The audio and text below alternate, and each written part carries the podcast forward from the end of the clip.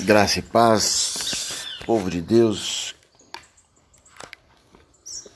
homem e mulher, amados do Senhor. Gostaria mais um, uma manhã, que em nome de Jesus, quem possa estar acompanhando esse breve devocional às manhãs, abra suas Bíblias sagradas em Apocalipse, capítulo 3, versos 13. Diz assim: Aquele que tem ouvidos, ouça o que o Espírito diz às igrejas. Amém? Querido, só para nos lembrar e para ensinar talvez aqueles que ainda não saibam, a igreja somos nós hoje. Hoje nós somos a igreja. E o Espírito de Deus fala conosco.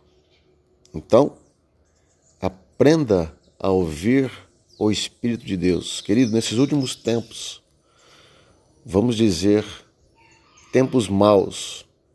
A palavra de Deus fala que nos dias maus haveria esse tempo. Mas que nós possamos, nesse meio de caos, aprender a ouvir o Espírito de Deus porque nós sabemos bem o que nós fazemos em favor do bem. Nós sabemos que só ouve o Espírito de Deus quem está em espírito. Você, nesses últimos tempos, você tem conectado com Deus, com o Espírito Santo de Deus? Como está a sua vida espiritual? Aprenda a ouvir nesses últimos tempos o Espírito Santo de Deus para favor da tua vida, em nome de Jesus. Amém? Medite nessa palavra.